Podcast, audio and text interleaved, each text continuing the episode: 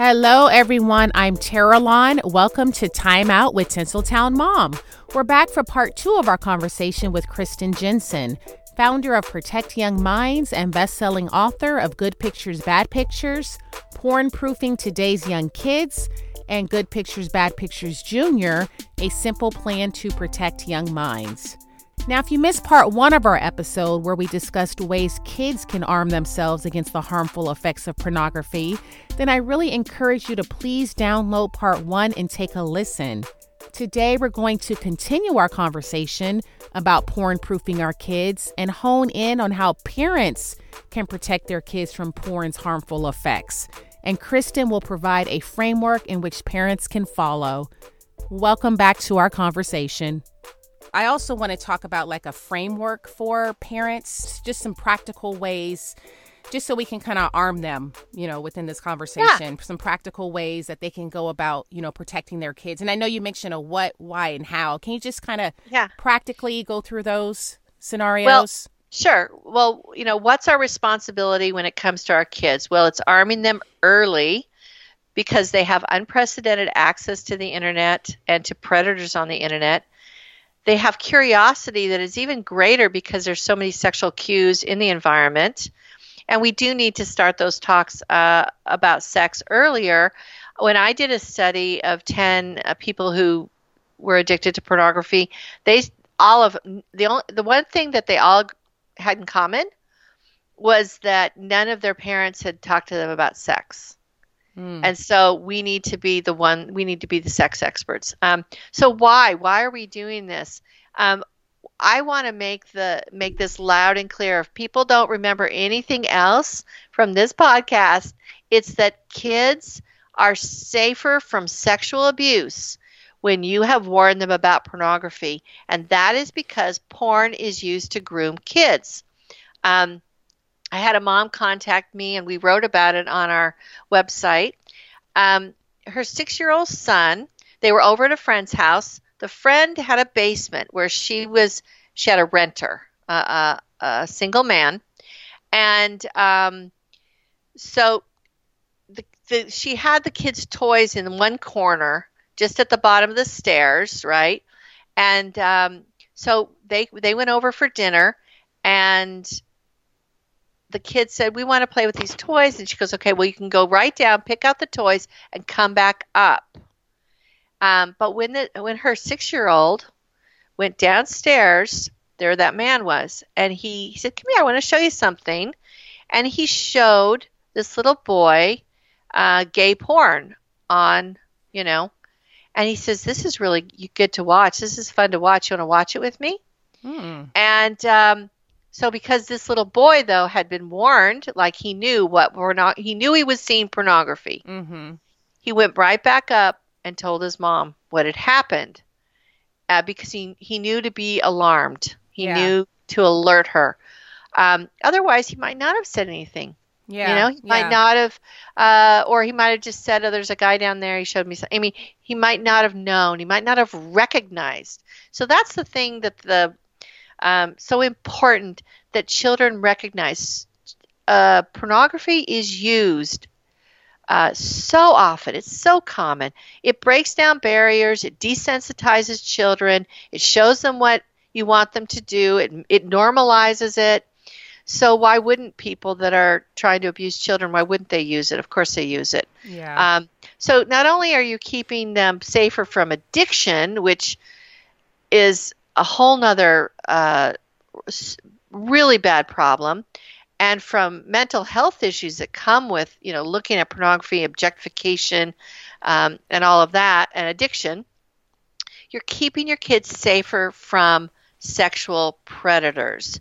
And um, i wish i could say that uh, you know that it's an uncommon thing but we all heard the statistics about how many kids are abused as children.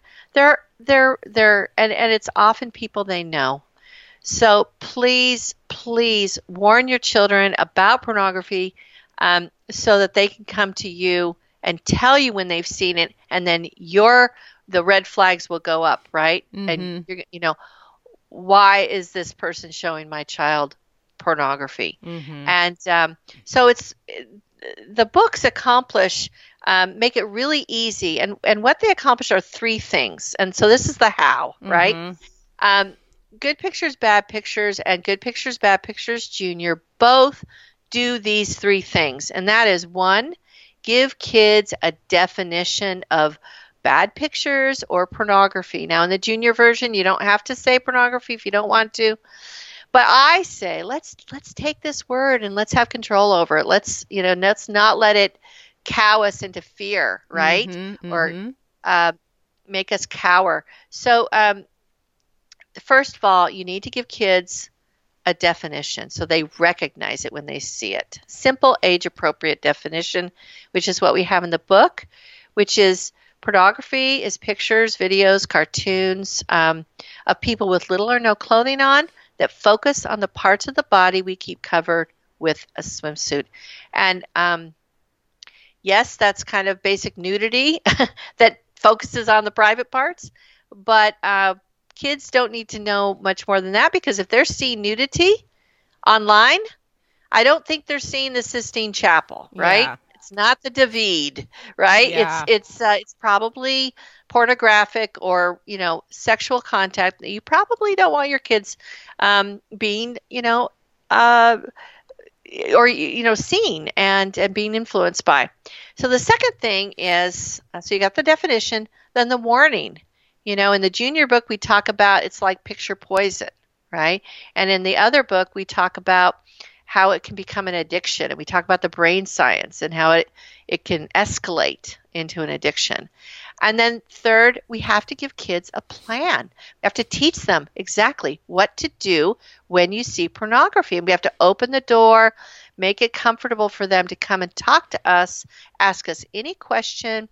If they hear something at school, you know, a, a phrase that they don't recog- recognize, um, have them come to you. So many times, some of this um, slang is sexual sexualized, and if they go looking for it online, they're going to run into sexual content. Um, and when I say sexual content, I mean pornographic content. I don't think sex is bad. You know, I Mhm. personally like sex, Yeah. but uh, uh, you know, we have to warn our kids not about like, oh, sex is bad, but watching pornography is not sex positive. It is sex negative, as I've said before. So, a definition, a warning, and a plan. And um, the junior book has the turn, run, and tell plan, and the senior book has uh, the the can do plan, which not only teaches kids what's what to do in the moment when they see pornography, um, but what to do when those memories come flooding back. So, and how to kind of minimize those things, and and so a definition, a warning, and a plan. Those are the three things that you need to at least begin with uh, in arming your children uh, to be resilient against pornography.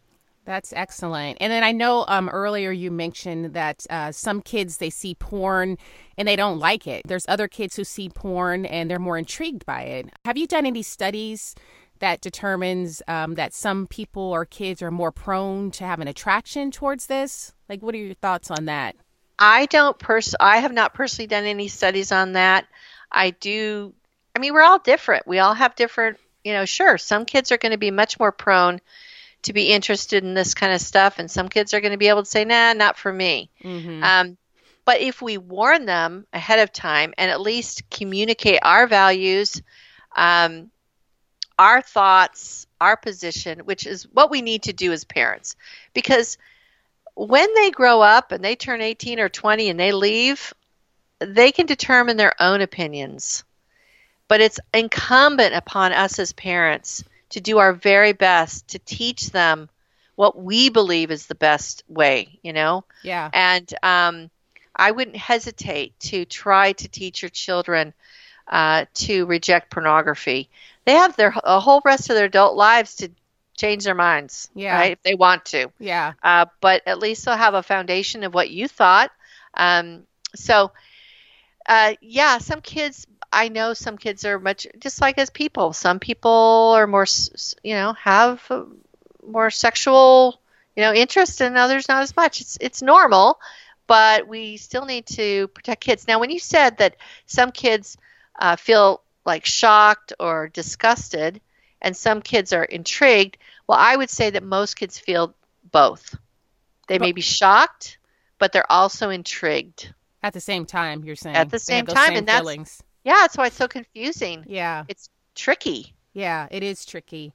I personally feel like um, a lot of the social media channels, I won't name them, but uh, I feel like some of the content that they allow on their channels is just an entryway into porn. Do you think anyone's like trying to address that, like the social Yes. media? They okay. Yeah, in fact, uh, the the National uh, Center on Sexual Exploitation recently had a symposium just on you know making safe spaces online. Um, there is a uh, fixappratings.com, which is basically saying we should not leave it up to these apps to rate themselves as far as age appropriate, you know, levels Yeah, yeah. Because they should have a rating system like movies do and like video games.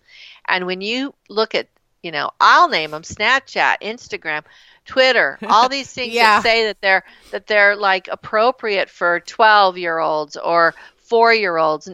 um, it's ridiculous. So, um, I would advise if you want your child to have a smartphone and access to all the predators on the planet and have those people have access to your child um, and all the porn on the planet, then yeah, give them a smartphone uh, without restrictions. But I would say if you want to put a, if they want to put an app on there, you be in charge. First of all, don't give a kid a smartphone. Lend them your smartphone or have a have a device that is the family device they get to use, you know, but you've got the rules. You So- set the rules. So, so what you're saying is, so you're saying there's a, a middle schooler, they're going to get their fir- first phone. You're saying don't make it a smartphone, make it a flip phone. Oh, A flip make it phone. a flip phone. yeah, we we have um, a four four stage guide. Um, we have a, a you know what's what's the right age to give you know kids a smartphone. We have a, a blog post about that. We we have a plan, mm-hmm. a four stage plan. Uh, we have um, we just published something not too long ago on some of the options like Gabb Wireless and Clearphone, and uh, they think there was another one. And so, yes, oh, do your kids a favor. Like, don't give them a smartphone. Like, wait as long as you can. Um, What age and- now? I'm, I'm, you know, I Oh, need gosh. guidance on this myself, Kristen. Please help Uh, me. Well, uh, I was just talking with a friend who who knew two families, um, and one family had given their kids smartphones early. I mean, they were like neighbors and they were good friends, and the other had held off. And in fact, they wouldn't let their kids have a smartphone till they were 16, and they wouldn't let them get on social media till they were like a senior in high school. Which, you know, of course, they complained about it but they kept their kids busy in lots of activities. The kids didn't seem to be the worst for it. Uh, they weren't stunted socially.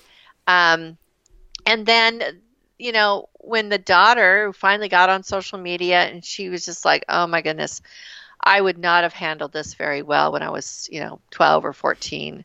Um, she was glad that she, that her parents forced her to wait. Now Mm-hmm. there's kid those kids even if they don't have social media, they're going to be able to see it on other kids' phones. So you still have to talk with them about it. Um, I would just say if you're going to if your kids are going to be involved uh, with Snapchat or any of these um, uh, apps like that, Instagram, that you put it on your phone.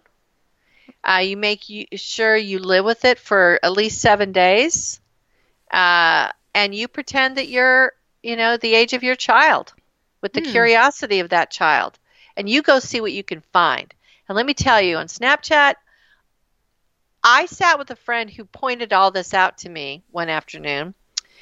And I was absolutely in shock. You know, Snapchat used to just be, you know, something you took pictures with. It's now on, and then they disappeared, right? Well, what's the harm in that? Uh, well, um, now it's a full on video streaming platform. So these porn performers who also link with their Instagram accounts. Um, you can find these porn performers. They they put up teaser videos Oh my. that are very pornographic, um, and and then you know if you get Snapchat Premium, come on, see me f my boy, you know my date. wow. I mean, that is just there's one gal on there that that's what she does. She she gets Tinder dates. She she gets them to have sex with her, and she streams it on Snapchat. wow. Wow. Okay, so like we've got to like, and this just happened in the last few years. So things change all the time. We can't play an old tape in our mind. We have to like keep up with this stuff. That's why we put out parent alerts on Protect Young Minds all the time, uh, so that parents can have a way to keep up with this without, you know, having to troll the internet themselves. We put out parent alerts and you know, help you see like this is what you should be worried about. This is what you should be looking for and concerned about. Mm-hmm. Now, so is there we, a? we try. Yeah. No, you guys are doing a great job. um, do you do you have a filter that you could recommend just to put on a? Let's say a kid does have a smartphone. A lot of kids have smartphones these days. Um, but is there like a filter you can put on the phone that'll combat whether they have YouTube or whatever other applications Yeah. they may have that'll you know kind of stop some of this porn from coming up on their screens? Well, okay, so there's a couple of things. Um, a straight up filter, like on the internet, is only going to filter a very small part. It it can't because it, it really can't. And I this would turn into like a long technical discussion, but believe me, filters, your typical filters, I would say are great for young children for devices you know, like the internet, like internet websites, right? But as far as apps, I don't know of any filter that can go in and filter an app. There's there are some apps that you can set parental controls. Yeah. And like YouTube Kids, I would definitely not let any kids on YouTube. None. Zip. None. None at all. Zero. Okay. Like they have to be a teen until they can I mean like seriously the content that's on YouTube. But um YouTube Kids is even they've had some problems, but the thing is is filters can't follow a child into an app and there are in-app browsers. So your child can get into an app and then get out onto the internet and away they go. yeah. And you can't see where they've been. So the thing that I would say is um, educate your children, persuade your children. But as far as uh, filters, I would say it's more like accountability software, right? Mm. So it's more like there's something called Bark. Um, there's something called um, Covenant Eyes. These are things that um, are able to report back to you the conversations your kids are having, texting, you know, um, websites that they've been to, apps that they've, you know, whatever. And so you at least know what they're doing. Um, now, there's another product, and more are coming along uh, that are used um, AI, artificial intelligence, to look at a screen and decide is this porn or not porn. And they Covenant Eyes has a product now, and it will look at a screen, and again, it's more of a reporting. Um, it can tell if your kid's been looking at porn and report back to you. So uh, there are those products out there.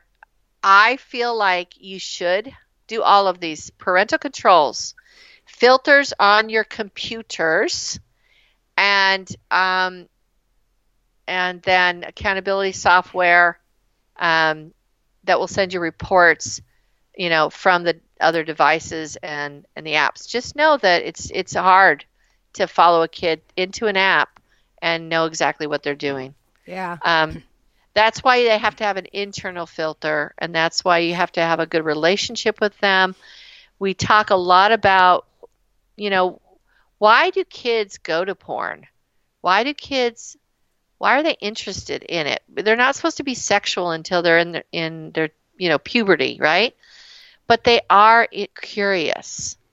and they can be sexualized at an early age. And unfortunately, they're just not prepared.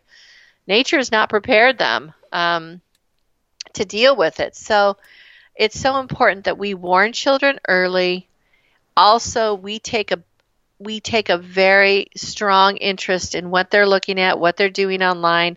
We curtail their use of screens. I definitely am for that. Uh, there's a lot of uh, science out there that's saying that you know too many hours on screens is very detrimental to their uh, brain development. Mm-hmm. So um, that's a whole nother podcast, yeah, right? Yeah. But yeah, and we and we are closing, but you you mentioned something that probably triggered a lot of moms. They're like scratching their heads right now. you mentioned the dreaded YouTube, which really scares me. But uh, there's a lot of kids who are on YouTube, and I know you mentioned they shouldn't be on YouTube. Let's say there is a child they are on YouTube, and it's it's just something that their yeah. kids do. Like, do you have any yeah.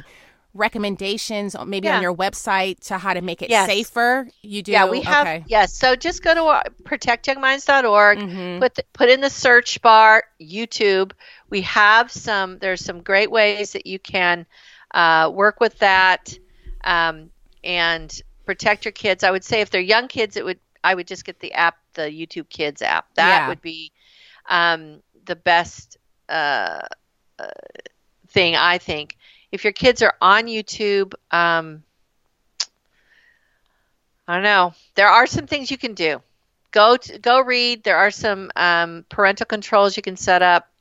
I know YouTube has really been under fire for you know some of the stuff. That's why they came up with YouTube Kids. Um, but uh, again, it, it goes to that persuading your child. What are they putting in their brain? Yeah. You know, and why? Why is this stuff toxic? Why? And if you can get to the why yourself and clarify, you know, why is this a problem? Then you can help your persuade your children that, you know, you don't want their brains cluttered up with uh, this garbage yeah. and this this toxic material. You know, I'll just say at the end, our children are whole persons. They have a brain. They have a personality. They have gifts. They have talents.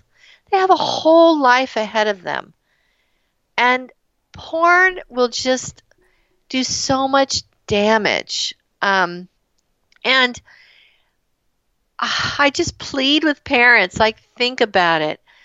Think about our how our culture teaches especially girls but boys too to turn themselves into objects, right? Objects and to uh, to be consumed really by others. Mm-hmm. And I just think that's so sad. You know, I want to when I was raising my daughters, I wanted them to appreciate their brains, their intelligence, you know, their person their personalities.